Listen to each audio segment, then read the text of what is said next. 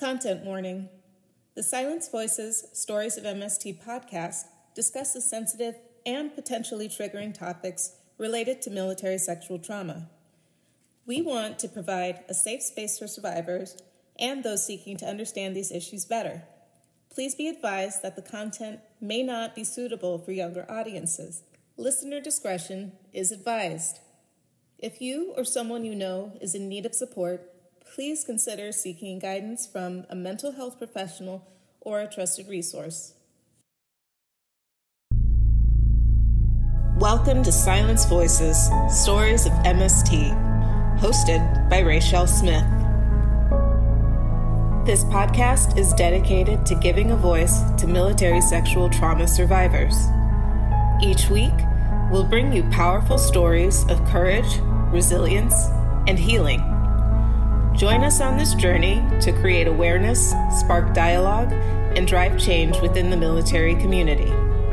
It's time to break the silence and amplify the voices of those who have been silenced for far too long. Listen in and become a part of a movement that's shaping the future.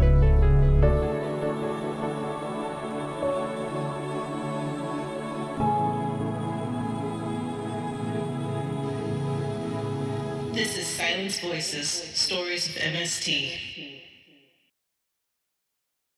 Hey, welcome back to a new episode of Silenced Voices Stories of MST. This is Rachel Smith, your host as always. I hope everybody had a very safe and relaxing holiday season.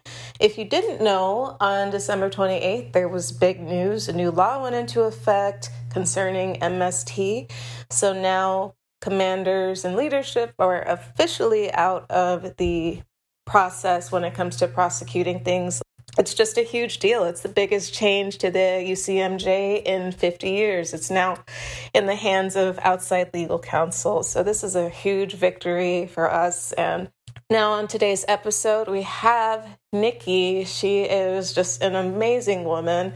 She was the first sergeant in the Air Force, and she has quite the story to tell. She has such a unique perspective, not only from her own experience with MST, but she was actually the first sergeant over on the training side at Lackland when there was that big scandal that happened back in between 2009 and 2012. So she's able to kind of give us a different perspective than what was shown on the news and kind of explain what it was like with leadership trying to figure out what to do in, in such an extreme case of MST that was on such a large scale. And again, she shares her own personal story and how she overcame. And she's also a published author. So you'll hear information about her book and actually how to go purchase it and show her some support. She is just an incredible woman with such a great sense of humor, and it was a joy to speak with her.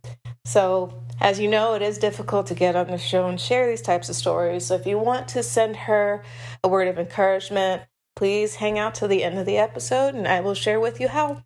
Hello. Thank you for um, allowing me to come on your platform and discuss MST and the effects that it had on my life and what I'm doing now. Yeah, and thank you for the just courage to come on here and share some of these just painful, dark moments in the life. But the power behind the show is just the ability to show the light that's at the end of the tunnel in these situations. You you can heal and you can have mm-hmm. a great life, even mm-hmm. with this event in your past. Speaking of that, we'll just start with your military career. So which which branch had you chosen and, and why? Okay, so I came into the Air Force in 1993, right out of high school, born and raised in New York City. I went into the military mainly because I knew if I went to college, my parents were Southern parents that were very strict, and I didn't necessarily want anyone telling me what to do, which is funny because I'm going into a branch, just, you know, going to the military for someone to tell me what to do. But you're learning to live life. You know, you're not owing anyone anything. You know, you don't have to answer as far as if you need money or you need anything, you're kind of earning your way of life. That's what brought me to the military. Oddly enough, I was actually going to join the army, but the army made a mistake and showed me the VHS tape for their basic training. And I determined that that wasn't for me. Um, they do a lot of running around in dirt and stuff that just didn't go well with an 18 year old graduating from high school. And the most I've ran was playing basketball and, and running to the train station to catch my train. Honestly, I joined the Air Force for four years and ended up staying 26 and a half years. Where I'm sure your career took you all around the world. Mm-hmm. Did you have a favorite duty station? I know this is going to sound cliche. I'm sure everyone is going to say it, but I don't know if I necessarily had a favorite. I would say that each base brought some memorable times, but it was the people that really mm-hmm. brought my favorite times at each installation I was at. I will always say overseas was the best for me. I had the opportunity to be stationed in England, Turkey, and I retired out of Japan, Okinawa, Japan, which was a beautiful location. Like the Air Force's best. I can't speak for the other branches, but I, I know they were there. But for the Air Force, it was like the best kept secret I don't remember people talking about Okinawa, but it was a beautiful location. But each place, it was about the people, not the actual location. I hear you. It's, I mean, these people become your family. You see them yes, more yes. than your own family. So. Absolutely. Absolutely. So, what was it like going in at 18? Not, it doesn't sound like you knew much about the military prior. Mm-hmm. Was it a shock? I knew a little. My dad was drafted in Viet in Vietnam mm-hmm. Army, but he didn't really talk about it much. I just knew that that's what he did because I had Southern strict parents. Me coming into basic training was like a breeze. You know, your parents can do a little bit more than than the training instructors can do to you. So I adapted. I think, in my opinion, very well because I grew up in a big city, right? So a big melting pot, and so now I'm in this space where it's still different people. But I'll be honest, my first base was crazy. Like I was stationed at K.I. Sawyer, upstate Michigan is now closed. It was a, I want to say it mm. was a bomber installation. Uh, it closed two years after. Man, that was in the middle of nowhere. You can ice fish and deer hunt. That that's what you did up there. So just imagine I'm going live in a big. I grew up in Manhattan, so I'm leaving a big city, and then they land me in upstate Michigan where people walk. I didn't even know what flannel was until I went up there. I didn't know what flannel was, but I learned very quickly. flannel, deer hunting season. They had a it, it, was just it was so opposite of how I lived, but even mm-hmm. with the change, it will always be the people for me. I like again, it wasn't it wasn't big for me as far as change because I literally from a city that never sleeps. So every mm-hmm. day is different. So it was just me learning how to live in the environment that I was in. That was the big thing. I mean, it snowed 40 inches like my first two months there. Right. Oof. And I'm only five two. So oh. oh no. Oh my gosh. I can actually relate to that because my family got stationed in Alaska in 2000 oh. and we we left from Mississippi. So it was mm. we it might as well have just put us on Mars, you know? Like right, right, right. That's what it's like, right. Mm-hmm. but yeah, it's it's definitely the bonds you forge, especially when you go to a, an isolated place like that. Mm-hmm. Like that's all you have is your your homies and and uh, your coworkers. And back then, you didn't have Facebook or no, iPhones or no, any of those no. ways to distract yourself. You had, you know, The Simpsons no, came on on Sunday. right.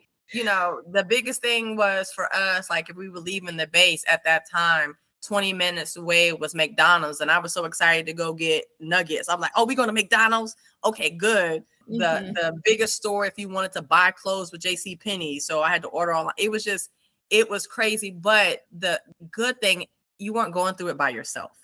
So whatever things right, that right. you may like or dislike, you're not the only one. And so I found solace in that. Yeah. Yeah, that's wonderful. I love that. And just progressing forward, moving from place to place, mm-hmm. did you ever feel like the presence of MST? Not when I first came in. What I will tell you, I do have a story where, so 18 years old, coming in, I had a stalker at my first base, a stalker, and it was really bad. So I'm admin and I'm working for what they call security police at the time, security forces t- today, but security police at the time. And as an admin person, I'm never going to have the same hours as the cops, right? But this guy seemed to know when I was leaving all the time. And I would tell people about it. And it was like, oh, that's just how he is, right? That was the thing. That's just how he is. I went to a party and he became touchy feely. And so I'm like, okay, now I'm angry and the people around me are angry. And so they say, go talk to your first sergeant. Mm-hmm. What you said, this is 1993. So I go to my first sergeant and I'm telling him the story. And he then looks at me dead in my eye and said, What did you have on to make him want to touch you? From that point, and I want to say for the next 10 years, I didn't talk to a first sergeant. You have to deal with them, right? When you in process, out process installations, but I didn't talk because of that one first sergeant. Lucky for me, I did come across a good one, one that I would say he bulldozed his way into my life. Like he showed me what a first sergeant was supposed to be like, uh, cared about me in a time where I needed him, even though I didn't think I needed him. And because of that moment, it, I said to myself, if I had the opportunity, I would become a first sergeant. And I l- luckily had the opportunity some years later. That was my first experience where I was like, man, this is crazy. Like, you're supposed to be mm-hmm. the person you go to if something happens. And you asked me what I had on. That was my first experience. And I was like, that that's horrible. Yeah, it's the the victim blaming is rampant within the service. Mm-hmm. And I although we've taken the steps forward, it's it's still this mindset of of what did you do to cause mm-hmm. this rather than that person is an aggressor or a predator. Right. Right. It's just infuriating to hear that. And I, I do remember seeing some of the pamphlets. I think it was probably early 2000s about sexual trauma and and the way that they were saying to prevent it and even one of the pa- pamphlets said just submit you know mm-hmm. and, and report it after and it was just like the who wrote this well i'll do you one better I'll do you one better. So some years later, I'm sure you're aware because you said you were public affairs, right? Mm-hmm. Okay, so I'm sure you're aware of the biggest sexual assault scandal in military history was in basic training down at Lackland. Mm-hmm. I was the only female first sergeant during that time. I was in the midst of it. Although with anything, when things break, a lot of it was sensationalized. I will be honest about that. But there were some real life cases at least from my experience, when the military finds anything out about anything that's going on, they tend to have the pendulum go way left or way right before we go to the middle.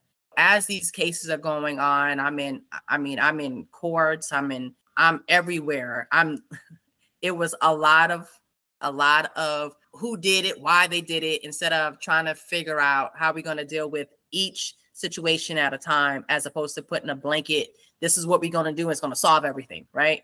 And that's what was going on to the point that they brought in a a task force to deal with what was going on. My personal opinion, and this is my humble opinion alone, was a lot of it. Again, it was political. Um, instead of solving issues, again, there were real cases, but then what? Then, then there wasn't. Like if you went to the courtroom, like if me and you went to the courtroom, you're like, this is weird. But then the real cases were horrible. But mm-hmm. my personal opinion that it probably was going on for years, right? And one came to be, and so now we got to eradicate. So let's let's get rid of all the instructors and let and, and start all over. Well, that's not the key either, right? And so I had the luxury or not of sitting in a position where a lot of questions were asked of me as a female first sergeant what I thought. Funny now, but now that I think about it, one of the suggestions from a higher up said, First Sergeant, what do you think about us having, what do you think about us only having female flights and male flights? And we train them. And I said, Well, that doesn't make sense. Yeah, that way you can feel comfortable, you can feel safe. And I said, So what happens when they go into the real world? Like we, are gonna leave, we're gonna live, live here, we're gonna do this, but then they're gonna go off. So what are you, what are we doing? right? And I remember telling this, and it was a male that was coming up with the mm-hmm. suggestion, and some other ones. I said, "Well, you might as well put me back in a skirt and make me a secretary like we were back in the '60s, because that's what it sounds like you want us to do." And he was like, "Oh no, first sergeant, that's not what I mean." And I said, "Well, I think y'all need to go back to drawing board because we need to learn how to work together. And if you want me to make it elementary, we need to keep our hands to ourselves. They teach in elementary school. That's what we need to go back to. We don't need to make an overall how we interact because not that's not real. And they even talked about well, only female TI should talk to female trainees and male. And I said, well, that doesn't make sense either because when I go in the real world, guess what the numbers are? It's way more y'all than it is us. So, so how does that work? Well, I don't know. We haven't gotten that far. Okay, well, because we don't need to do that. Yeah, right? clearly you haven't gotten that far. right. We we don't need to have only feet because that's not how the world works. During that time, I and this is just from my experience, I didn't like the fact that they tied the hands of commanders that really wanted to take care of their people. Again, the Air Force was making it was just a way left and way right. And I again, I told you I was a New Yorker, so I was honest. Um, mm-hmm. and I love my commanders at that time. They listened to me because I've always said right, never wrong anyone. And so I am I was lucky enough to work under two commanders that listened to me and didn't go with status quo because that what was going on. But that was my next time where I saw where it was just people weren't caring about people, they were caring about the optics. That's it. That's the problem. And even when I go back to visit, I hate even going on that side of Lackland because it was man, I was in the middle of that for two and a half years and it was really a mm-hmm. dark cloud over that part of the base. Very draining, people wanting to just throw UCMJ left and right to say they did something, as opposed to, okay, mm-hmm. is this what is really going on?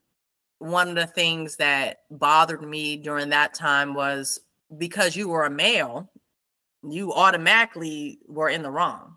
I'm like, well, we can't do that either. We can't we can't say because the female said this we have to truly investigate. We truly have to care about our people both ways. It was that was a crazy when I tell you that was probably the crazy experience in my in my 26 and a half years to to be there during that time. But again, I was lucky enough to work at least in my unit with some great commanders that cared about their people because mm-hmm. there there was some other units where I was like this is I mm-mm. Yeah, I was in college in San Antonio around that time, and mm-hmm. what was it? Yeah, there were college courses on base, and so you have to drive through that area, yes. and yeah. it yeah, it news, which yes. is which was crazy because in the real world that is not going on, right? Mm-hmm. So, um, yeah, that that was I, again. I don't even like going on that side of the base, and I believe. Yep the unit that I was in, I believe that dorm has gone down. For me, it, it was it's triggering right, because just right. imagine mm-hmm. we literally, and I had some people that had to go to confinement. They were looking to get them on one thing, and it was on something. It was it was when I tell you it was crazy time. But yes, for me is. to have people put chains on wrist and arm, I mean, it was very mentally taxing time, and it still didn't solve the issue? What is the core of it? What are the parameters that we can set? Unfortunately, you cannot get rid of all perpetrators. We can't do it in the civilian world. We we can't do it in the military. So what can we do to set parameters? Now, what I will say, my time there, I don't know what they're doing today. I felt like they did a good job with putting more people in the units, uh, making the first sergeants um, a little bit more uh, hands-on because when I first came to basic training first sergeants, they weren't utilizing their first sergeants. You know, we were there to, I don't know, do Red Cross messages and give out cookies, I guess. I don't know. Putting chaplains in the units, putting me- mental health technicians in the units. At least that's what I saw. Allowing people to move around a lot. You know, it's not a secret society because when I first came to basic training, it was like some secret society, right? You know, mm-hmm. you can't show it's not like that anymore. And to me, that was preventative. And, and what I loved about my commanders is that we weren't leadership 7:30 4:30. Like I was prone to show up on the weekends. You don't know when the first sergeant's coming in. And I think that was preventative measures. I don't know if you're a predator or not, but you don't know if the first sergeant's going to be there. So the likelihood of you wanting to do something is probably not going to happen because I don't know when she's going to show up. That was the biggest time for me where I was around it all the time. And oddly mm-hmm. enough, it still didn't trigger things that happened to me earlier in my career. Right. Yeah. And I, I do think a lot of people don't understand with sexual harassment or sexual assault is that it's not about desire or attractiveness. It's strictly about power. Mm-hmm. Absolutely. Absolutely. And to me, I, I, I just I don't see leadership or you know the good idea fairies or whomever the people right. that are in control they they don't seem to recognize that or want to recognize that. Yeah, what I didn't like, what I didn't like at that time is that they didn't trust the people that were on the ground, so to speak. It was these people mm-hmm. that were, you know, headquarters somewhere wanting to say they did something. We're going to write this policy. Yes. It's going to right all the wrong. Well, that that doesn't work. It doesn't work anywhere much like, and I don't want to make the comparison, much like we have an equal opportunity policy, but yet racism happens, sexism happens, whatever those things that we have on the wall, it's still happening. We, mm-hmm. we got mm-hmm. this policy. And if it wasn't, then we wouldn't have a need for UCMJ. We wouldn't have a need, we wouldn't have to have our own set of rules. So again, I don't know what's going on today, but during that time, I just it, it just it was very disheartening for people up here to try to tell people down here what's going on when it should be the other way around. Hey, we need more of this, or we need help with this. It was someone up here yeah. trying to make it better. As you say, the idea fairy. My favorite one, the stand down days, they're like, okay, we're going to stop all operations. and we're going to talk about it. Uh, okay. You do you really think we're going to be open? Like, I get it you want to check the box you had this mm-hmm. conversation mm-hmm. you know you want to have a down day i get it but then what i've always and i've always been the then what happens then what do we do? Exactly. because it doesn't happen on this day. It, it's it's happening all the time unfortunately so how do we do preventative measures? And i, I do remember people mocking it even uh, the stand down day that we had at my first base at, at fairchild there was like a group of I don't know, maybe they were I think they were maintenance guys, but they mm. piled into like a big truck and then rolled down all the windows and then they were playing like blasting a Taylor Swift song. It was the I knew you were trouble when you walked in song. Like they were just blasting no. it and like laughing hysterically in the car or in their truck. And mm. I'm like, see, this this is why these things are not effective. Nobody takes right. them seriously and right. nobody wants to be talked at for an hour right. about not being or you know basically it's just being repeated 18 different ways saying don't be a rapist rather than saying look this we we just want you to take care of the person next to you that's all that really needs to be that's said is watch out it. for the person next to you but seeing the the disconnect too of of leadership. Like these are people, you know, they've been in service for God knows how long, but they're like, oh, maybe we should make a TikTok about it. Like, no. what what it, it just it's so infuriating. Not that I have a perfect solution, but it's no, but it but this is how we do it. We have we have to have healthy conversations. Exactly. I remember there was a time we had a commander's call. I want to say the topic was, I want to say it was sexual assault prevention. I don't remember what it was. And I remember we had a lawyer present. Lawyers will speak in lawyer terms as they should. If you listen to a lawyer talk, there is absolutely no feelings, no emotions, no anything. And so I'm sitting in the audience and there's questions being asked, and this lawyer is talking to the masses. It sounds insensitive, but because I've been in the courtroom, I know this is how they talk.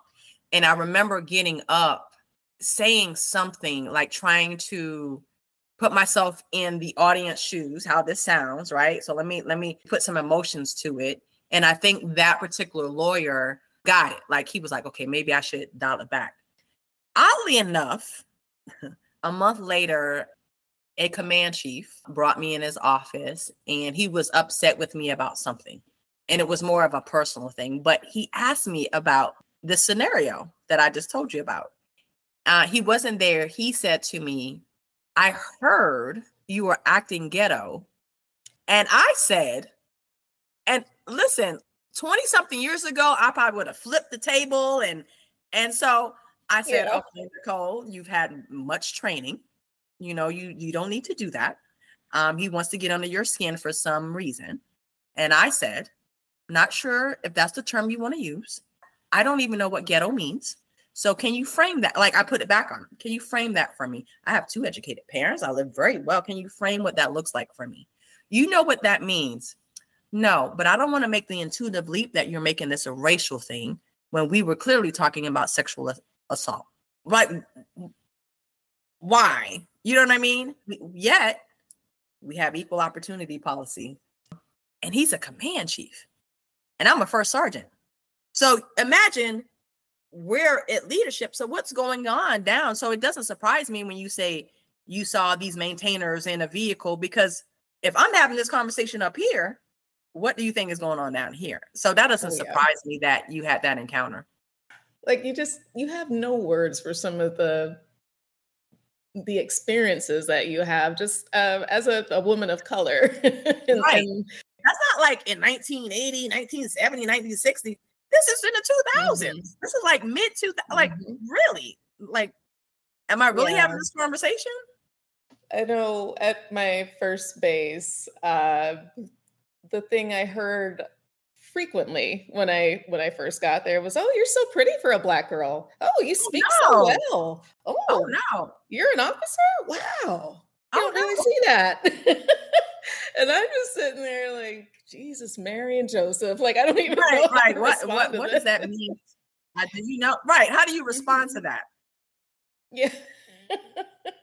and it was leadership it was like people's spouses it was uh and, and right, because, because when i would get comments like that's like you watch too much tv i think that's yeah. what it is you watch too much yeah. tv because your expectation of me is yes. not reality okay yes. these are people that are playing parts like people are not walking around doing the things you must see on tv mm-hmm. i can read and write just like you like it like it, like we're, we're somehow I got here. I passed the test, you know, like mm-hmm. somehow I got here. So yeah, craziness. Since I wasn't the sassy black friend or whatever, and I wasn't like, mm-hmm, or you know, like I wasn't your neck.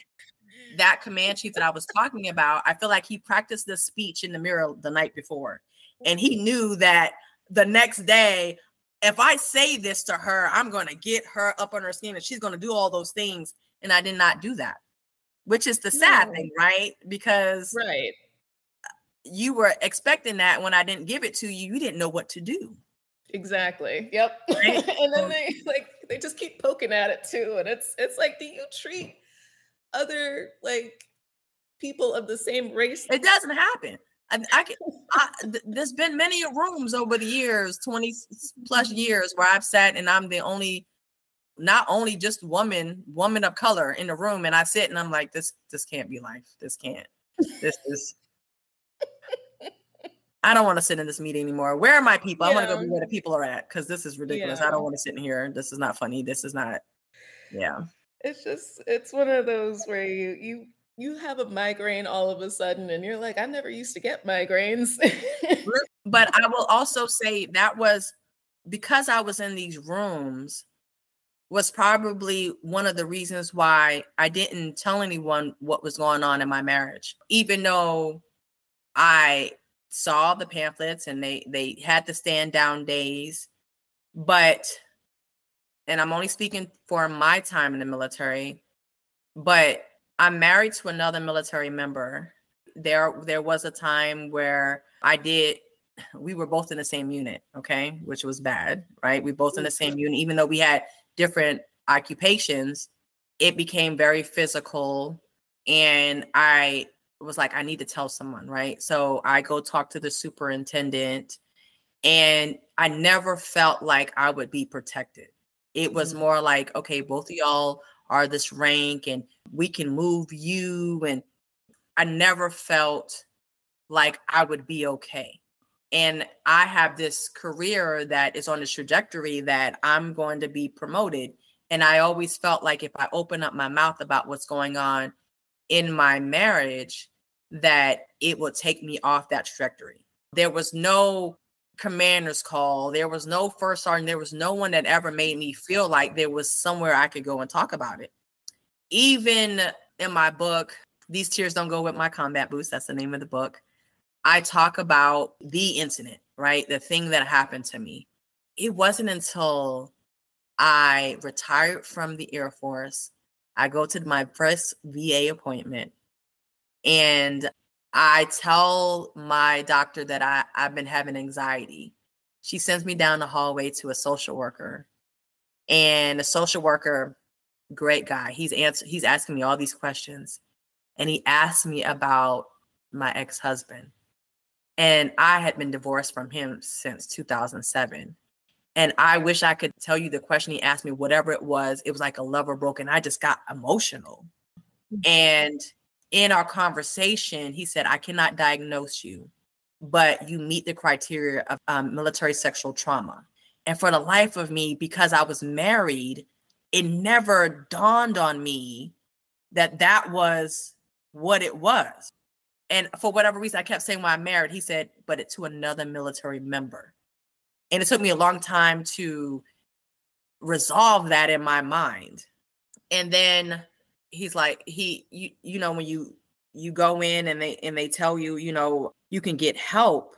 And i'm like but i was married. Like that's that was my ex-husband you know in my mind it's not a supervisor it's not a boyfriend. I'm like and then we get to a point i get to the point with the va where they talk about disability. And they want me to go talk to a psychiatrist to to actually have a true diagnosis to actually talk to a psychiatrist. He doesn't know me. I just I know we're doing this evaluation so we can have it in my records. And he's talking to me. It's very sterile conversation, as it should, right? You want to do a comprehensive. And we get to a, a question where a couple of questions where he said, Did you tell anyone? I'm like, Who am I telling? I'm married, right? Um, right. did you tell any friends or whatever? I'm like, I'm married. And I tell him, I'm a black woman in the military. I don't want to put a light on me because if I do, I don't know what that means. And I always felt like he would be okay if I said something. They they protect. I just felt that way. I don't care what you said. That's how I felt. And then uh, he said, okay. And then the psychiatrist asked me, he said, did you ever ask for an assignment out of there? And I'm like, assignment? No, when you get married, you have this code on you and you go together. And then it clicked. I said, well, I did ask to deploy he's like typing everything I'm saying. Oh. And he said, Really? Um, I said, Yeah, I volunteered to go to Afghanistan. He stopped typing and said, You know, that's not normal, right? To want to go to a literal war zone because that's safer than your home. But it didn't click mm-hmm. until he said it out loud. And I'm like, he said he typing. I don't know what's, you know what I mean? Like, I just know I'm in this thing. And when I leave, he said, You're gonna be okay. God got you. That's what the psychiatrist said. And and it made me feel good. And I didn't know what that meant at that time, right? Right. But that's when they gave me the true diagnosis of military sexual trauma PTSD. Mm-hmm. And when I got that diagnosis, it actually made it worse for me for a minute because now I got a name to something that has been affecting me since 2007. It affected every relationship, man or woman, my trust, just everything, everything that I think normal people could deal with. I I was I was chalking up, up as I was an introvert. Like I wasn't going to these events with large crowds because I'm an introvert. You know, I don't want to date these individuals because I'm just not ready. Like I'm coming up with all these excuses, but now I got a mm-hmm. diagnosis. And I actually go into a slight depression because I realize that I have not been living since 2007. It is now mm-hmm. 2019 20 that I get this diagnosis. I have not been living. I've been raising a kid. I have been putting all my efforts in raising my son, putting all my efforts in my career. But when I get this piece of paper saying that that's what it is, I realize, yes, I did great in my career yes i i feel like i'm a great parent because my son talks to me still right so we good he's a good 20 he's a good healthy 25 year old with dreams of being a physical therapist i did all that but what i realized i was doing so much more because it was my way of not dealing with what happened to me. Mm-hmm. So mm-hmm. it was almost like a band aid. When I got that, the box in the corner where I put all my all the things that happened during that time, it started overflowing. Right. And that's when the memory started happening. And I, I had to deal in my experience with the VA was great. Good. Yeah, my experience with the VA was great. It just so happened with that PTSD, so did COVID happen. So now I don't got to deal mm. with it, right? Now I don't want to deal with people. I don't have to deal with people. So I get to do therapy at home virtually. I would say if COVID didn't happen, I don't think I would have went into a clinic.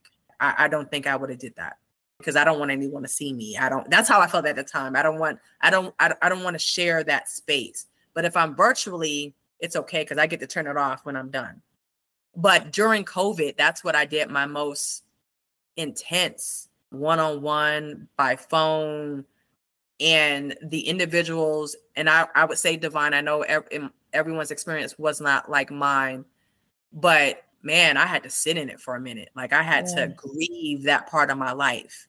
I had to make peace with that wasn't my fault. Make peace with, oh, by the way, my son was in the other room and he remembers things. Make peace with my son was in the area because when that when the incident happened for me i would say for a good almost year and a half i went into this darkness where i felt like i wasn't a good mom because i wasn't giving him what i needed right because this person that should have made me safe i no longer feel safe i remember during that time when the incident happened it was so intense the feelings the darkness that i did have suicide ideations not because mm.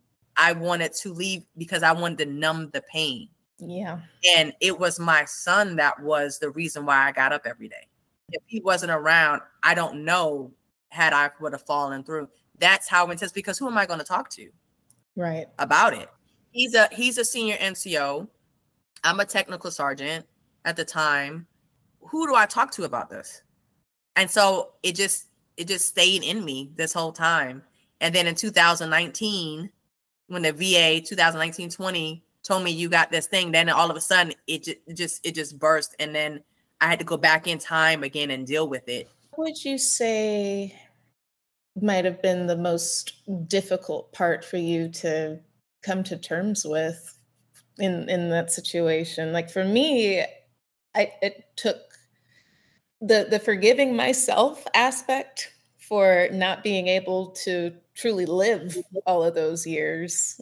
I it, it took me a long time to just love myself again and and forgive myself yeah. for yeah not understanding. I think that I still deal with it every day. I think mm-hmm. it's a it's a active thing. I battle with depression because of it and every day I get up saying to myself that I'm going to give myself grace and I'm not the victim. I'm the victor. That's one of the sayings in my book. And on all those days, I'm not feeling my best. I allow myself not to feel my best. Yes. Right. I don't beat myself up about it. If I don't want to go to that thing, I'm not going to go to that thing. And what I loved, at least with my therapy that I went through, is that I own me now. And I took my power back. And that's what my book was about, was taking my power back and and saying this is the my book that I wrote was the period to that part of my life that I hadn't done yet. From 2019, I wrote the book last year. But that time at that time, with the therapy and writing the book, then I could say, all right, I'm ready. Once I make that declaration, that's when that's when my now significant other entered my life because I was ready. Yeah. Yeah, I hear you. Know? you. Yeah, you're ready because I'm no longer operating in my ego. You know, when when you've gone through something like that, you want to control. I want to control the pain that may happen. I want to control the hurt that you may give me because this part of my life was so painful. Um, mm-hmm. and I'll mm-hmm. be honest, I I met dating wasn't a problem with me. It was it couldn't last six months because then it felt like it was going to be permanent. And I don't know what you're going to do. And I don't know how you're going to, you know what I mean? I, I, just didn't stick around. But until I did the work on myself, forgiving myself, that's when I was able to have this healthy relation. And, and it's still a struggle because he's a civilian. He, ha- he has no connection to the military and I feel like he's a blessing. Well, he's a special education teacher, so I feel like God sent me someone that can mm. that has patience, right? Right. He has patience. Trust me, I have these rants sometimes, and he just looks at me. He's like, "Okay, do you want me to talk? Do you want me to like? What do you want me to?" do? And I'm like, "What a great partner!" Right? He's like, "So yeah." It's not me, right? like he's like, long as not like, no, it's not you. I'm just having this moment. He said, okay. But he's so patient, and that's what I need but I had to be in a healthy space because you see people, but you don't see people until you're in that healthy space. Unfortunately, it, it's quite common for sexual trauma survivors to be in these relationships multiple times because mm-hmm. yes your your sense of confidence is pretty much gone but you you also kind of perceive those behaviors to be normal until right. you do the work right. and and heal good lord I, from the time i started dating up until now i was a hot mess because i not only did i have all these mental health issues that were just running me ragged but i didn't mm-hmm. recognize that someone pinching you to to express displeasure that if you didn't call that out and either nip that in the bud or sever that relationship, that pinch escalates and escalates right. and escalates. Right, right, right. And I honestly did not know that. I didn't know anything about boundaries or mm-hmm. even having just a personal bill of rights where these are the things I absolutely will not accept. And mm-hmm. this is the only behaviors that I will allow. You have to be rigid about them. It's not right. things that you're like, oh yeah, well, you know, it right. was an off day. It's it's no, this this is how I deserve to be treated and right. I will never accept anything less than that. But if you for example, maybe you've come from a household where there was abuse or trauma or something like that, your threshold for that is very different than someone else that didn't. But they mm-hmm. came from like a, a, home of love and conversation and acceptance. And mm-hmm. I, I truly think predators, they look for that. Like they look for these sort of markers that you're unaware that you're displaying that you'll accept that kind of behavior. Like when if that person pinches you, for example, and you giggle it off and be like, "Oh, what were you doing?" They're they're like, "Oh, okay," and then it just right. keeps ramping up. But now that you've written this book and and made so much progress in therapy, are there certain coping skills that work the best for you each day? I think, like I stated earlier, every day I get up with intention Mm-hmm. Some days I'm I'm up and I'm ready to, to to go conquer the world, and then some days I just want to stay in the house and allow myself that. Me having platforms, me talking about it in my mind, hoping that I help release other people from what I felt like was my own jail, so to speak, my own personal jail, because the thing happened, right? And then I did get divorced, and then I do go to Turkey. I change duty station. I'm in a whole nother country, but it's still affecting me. I, and I met some, and I met awesome individuals, but now it's, I think about the individual that's in front of me and know, and tell myself that that person is not that person that you knew years ago. Right. That's a constant thing for me. And and you know, in the beginning of our relationship, he he would tell me, I'm I'm not that person. I don't know who that person was, but I'm not that person. I need you to know that you're not in that relationship. So also someone that can stand on their own as well. I can't be in a relationship where that person is insecure. That's not going to work. He's very secure with himself. So that helps me cope too because he gives me a strength, a sense of stability that I had not had or was mm-hmm. open to, which is which is right. the thing when you you know when you're going through trauma, you're not open to it at mm-hmm. all. It's scary. And I and, and I met some great individuals, but I just wasn't open to it. Coping, realizing that there you're going to have triggers, and hopefully, you know, people do go to therapy because it, it, it it's the one thing I'm happy about that I didn't have to go anywhere. Right, that was my thing. I didn't want to go anywhere, so you can get therapy no matter whatever your comfortability. Going back to the coping mechanisms that you are taught for me, believe it or not, breathing is a thing. I meditate a lot. Um, every time I get up in the morning, I'm meditating, kind of grounding myself mm-hmm. to go forth in the day. Those are my coping mechanism. But the the thing, my affirmation to myself is that I'm not the victim, that I'm the victor in my life. Being able to take your power back from that situation and and move forward is the best way I can explain it is it feels like when the opening of the Lion King and like the I forget the the monkey's name, but he holds up Simba, you know, right, and like right, everybody right, is celebrating underneath but it's like a moment like that where you just feel open and uplifted and it doesn't matter if you have 50 people cheering for you or it's just you cheering for you you Absolutely. have this moment Absolutely. And even when you do have that moment and you have an off day, you know it doesn't take away from that moment. It's just right, right, right. Bump. I think for me, coming to terms that I have this thing, but it doesn't mm-hmm. control I survived it. And there's so much life to live, yes. to enjoy. And for the first time in my life, I'm enjoying life. And, and I, I didn't realize it. Oh, I don't have to argue. I don't have to, I don't have to watch my mm-hmm. back. I don't have to worry about what you're going to do next. No.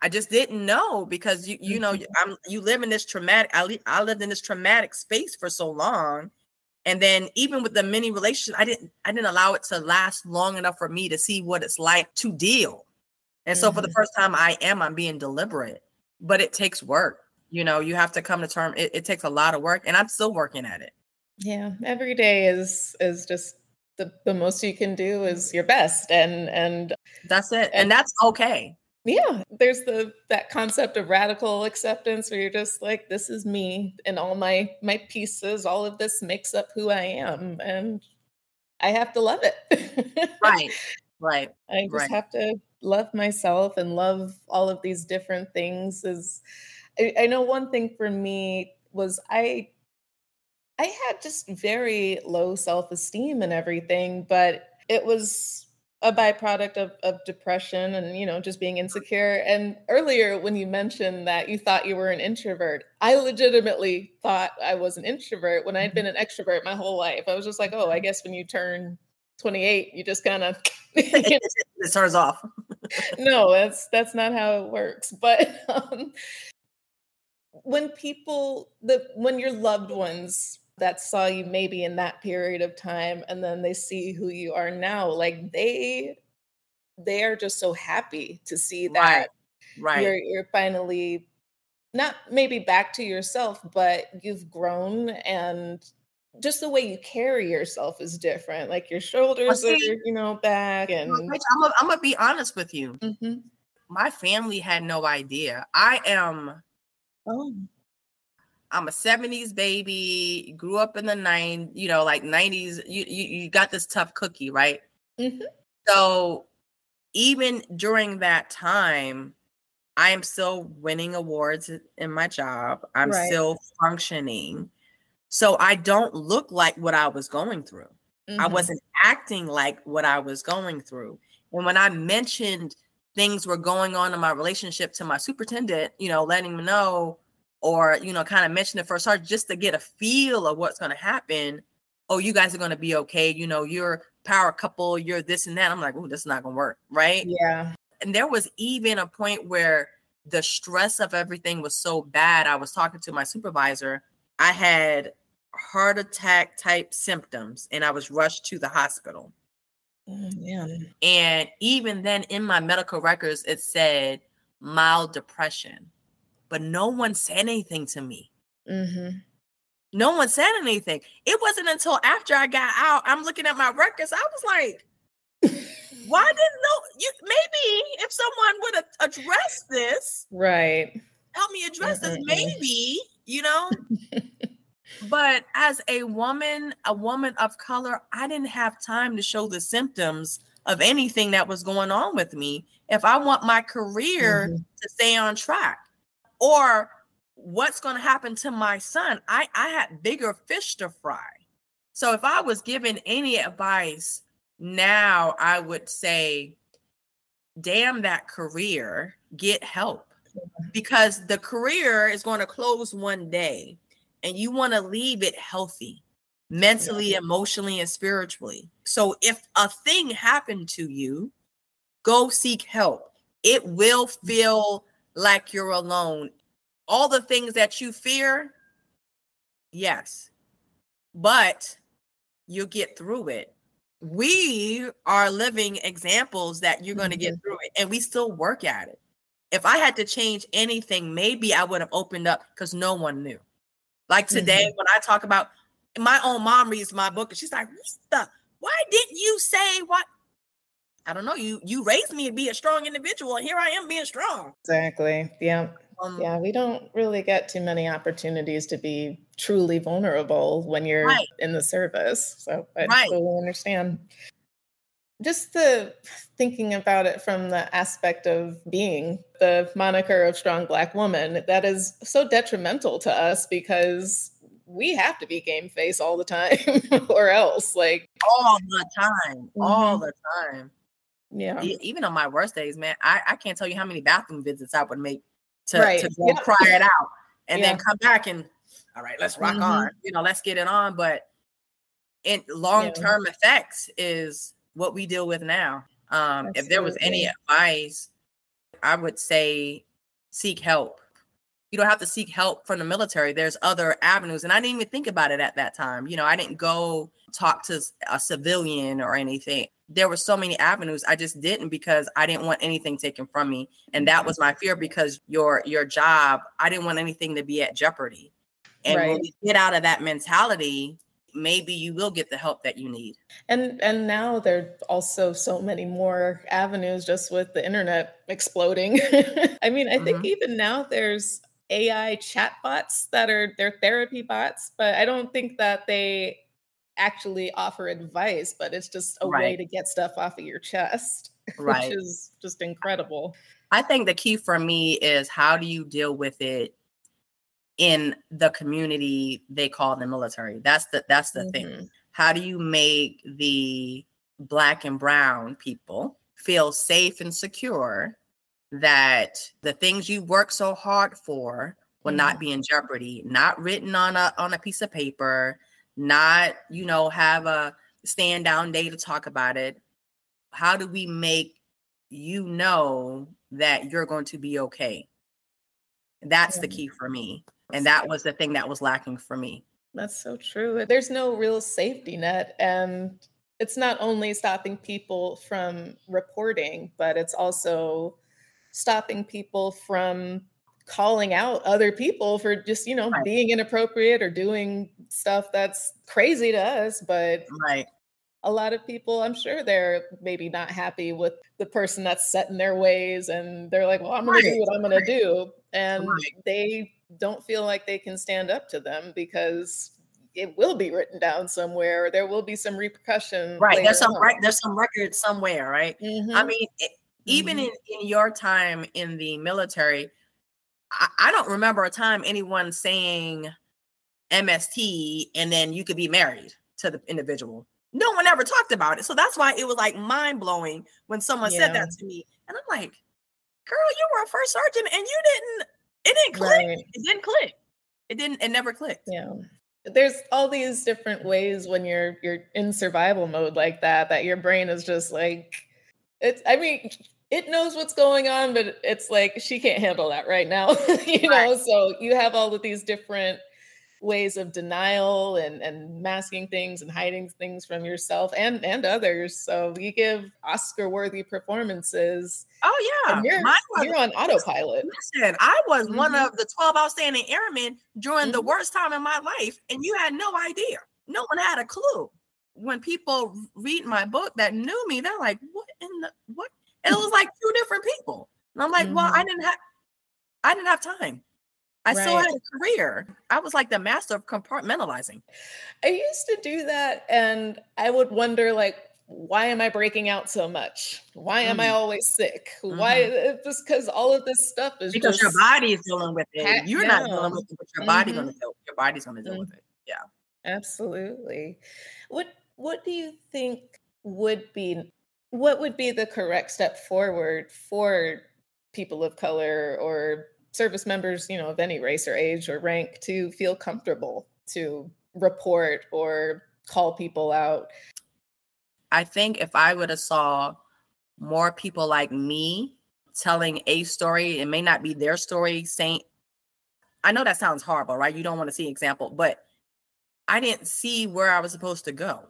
You got this, okay, you can go to your first sergeant. All right, then what? And we can move you. Well, why do I want to be, why do I need to be moved? You know what I mean? Those are the mm-hmm. the second, third order of effects of things. I think if people conversed more what it looks like for help instead of just mm-hmm. sending me this piece of paper saying if something happens, call this number. Even in our stand down days, look who was talking. It would be the commander, the first sergeant, me. It it, it was we had uh maybe someone from mental health come talk or you know just just the, just these people that were in these agencies but that's not going to make me feel comfortable that's your job that's what you're supposed to be doing i need kind of some real life people telling me like look i've been through this you can get help. Look at me, I'm still here. I hate to say that. That that's what you need to see. Like I feel like if I had the opportunity to feel like I was in a space where I could say something, I put a I probably would have la- used my last couple of years, whatever platform I was on, telling my story and saying, "Look, I'm still here." There mm-hmm. for you and me, but I never had it. And so if you never see it, why would I talk about it? Mm-hmm. When did I, I commissioned in, in 2012? And maybe it was 2013 or 14. There was, it was April. So, you know, sexual assault awareness month. Mm-hmm. And I want to say it was a lieutenant colonel had written a commentary, and it was about her being raped, but she had gone running wherever her duty station was. And I think it was when she was maybe a lieutenant or a captain at the time. And it seemed like it, it was always framed from this I was attacked by someone I didn't know and I was, right. you know, running at night or something like that. When right. the vast majority of these assaults are people, people you know. that you work next to that you trust. And it's like that aspect is not it's like they're just kind of shying away from it. Like they don't want to. Yeah, it's like this boogeyman that's going to come. Yes, that, that's the person that does it. When normally it's not to say it doesn't happen. Right, mm-hmm. the likelihood that's not what it is. It's mm-hmm. the the close quarters. It's you're working in these spaces that you and the other individual on these long shifts, twelve to sixteen hour shifts. Yeah, it runs the gamut. And I would also say that I found when I was in basic training that there are a lot of people that come in with the trauma as well. Mm-hmm. And so you have not healed that and then there's repeated trauma. That's that's what I found that I dealt with people that had repeated trauma because they haven't dealt with that and so it keeps happening because they hadn't mm-hmm. dealt with it. What's called? A trauma cycle, yeah. Yes, yes. Yeah. I was one of them. So it was mm.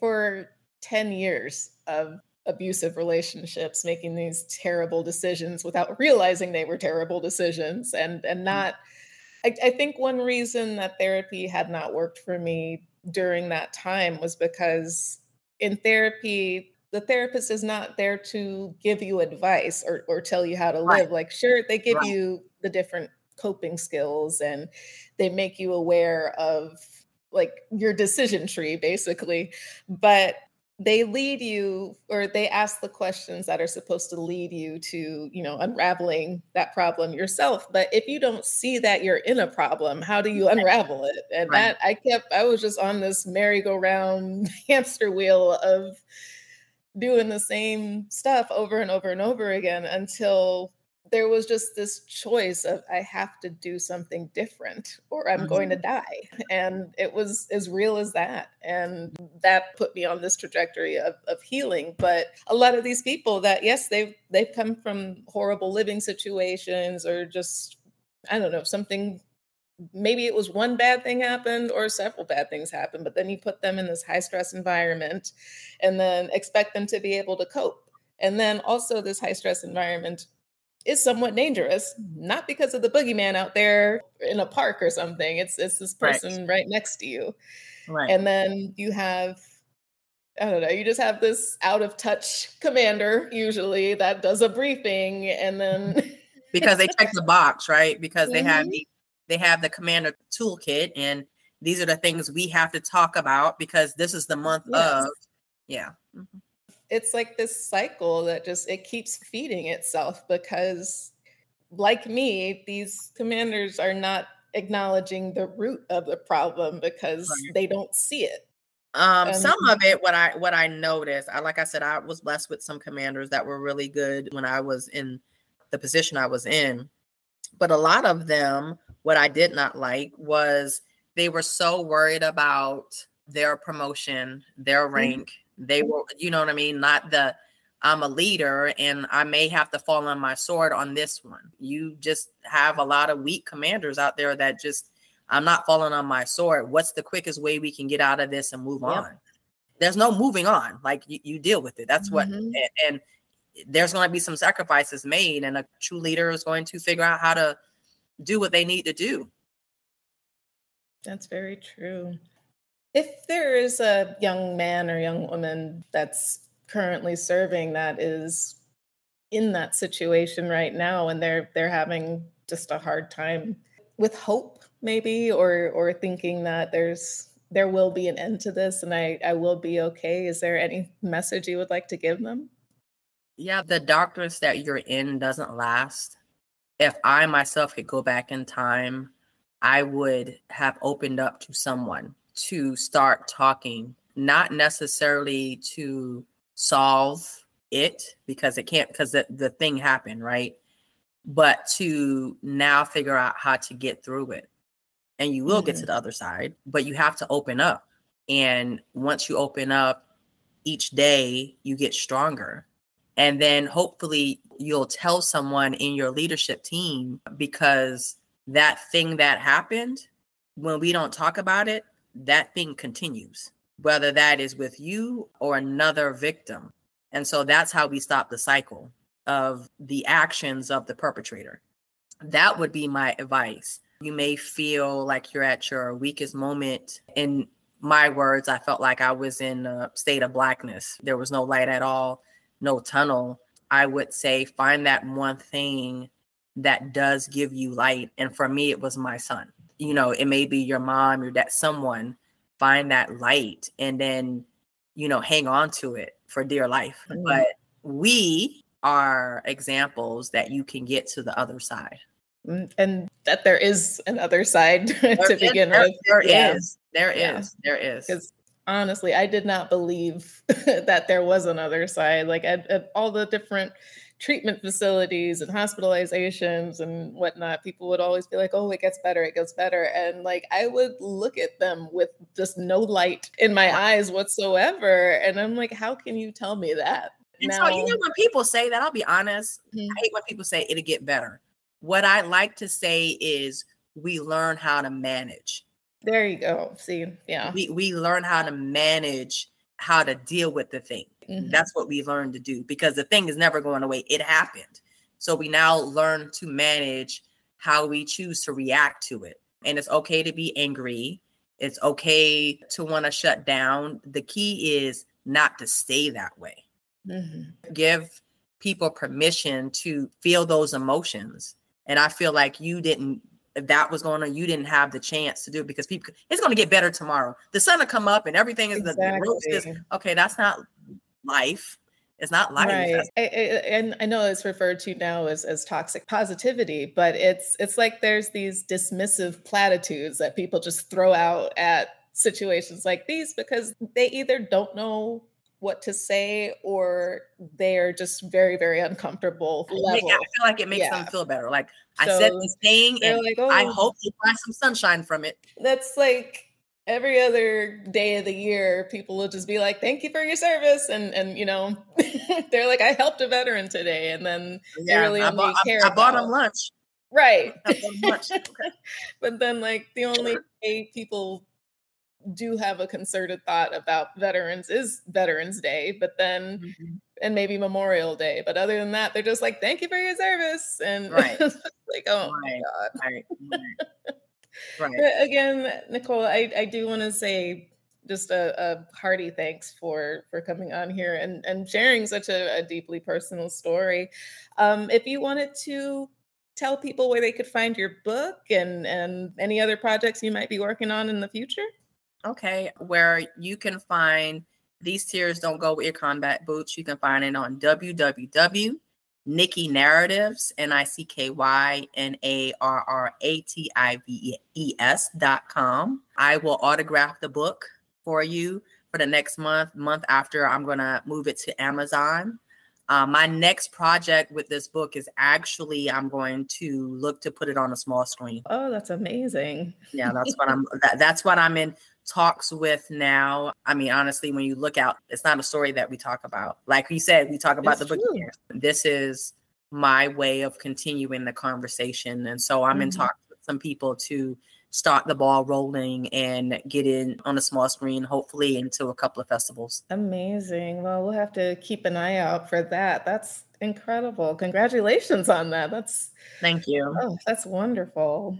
And if there was anyone you wanted to give a, a shout out to for being there through your journey, please give oh, them their flowers. of course, my family, my mm-hmm. friends, mm-hmm. my son, my he's the reason why I go hard every day, and that's Omar mm-hmm. That's my that's my heart. He, he is the reason why I am choosing to do this to, to show him that mom is stronger every day. So if there was a special shout out, it, it, it's to him. Oh, see, you have a an amazing mom. You heard it here. I'm just going to repeat it, but but yes, thank you so much. I, I really appreciate just your perspective from being leadership and being able to tell people what's going on in those conversations behind closed mm-hmm. doors because like you know the rest of us we really don't get to see any of that thank you so much for coming on here and and just being courageous and and sharing this perspective. I, am so indebted to you.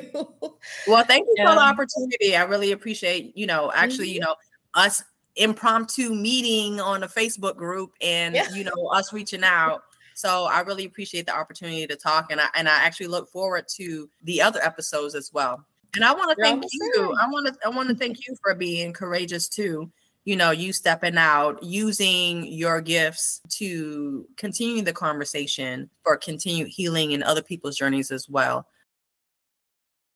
All right, that concludes our episode. Isn't she just incredible? Oh my goodness. Nicky is, like I say every episode, she's added to my list of heroes, but she is just this wonderful, unique, just pillar of awesomeness and strength. So, again, if you want to send words of encouragement, it is very difficult to get on here and share these deeply personal stories. So, if you go to the Listen Online section of the website, silencedvoicesmst.com, you will see the Salute to Survivors tab. Click on that and then go ahead and write your message. We will be reading these out pretty shortly. We have quite a few accumulated, so definitely add your name and your message to the list. Um, we also do have some new content coming up on YouTube. I wanted to mention that. So I'm going to do some more segments that are about the history of MST, how it works, people that have been influential in this space, and these episodes will be there as well. Don't be afraid to go check that out and share it on your social media and keep letting people know we're fighting the good fight. Next week, I have an interview with just another incredible person. Her name is Shay. She has one of the wildest stories I have ever heard. And you've heard my interviews, so that's saying a lot. But this is especially an episode you don't want to miss. She gives a huge, huge, huge piece of information. If you are trying to file your claim with the VA regarding MST, there is a shortcut, and it is one that means that your claim will get special attention. So do not miss that episode. Subscribe, bookmark it, put it on your calendar, whatever you need to do, so that you get this information so that you can get what you are entitled to. And again, my name's Rachel Smith, and I invite you to stay safe, be kind, and take care. Have a great one. We'll see you next time.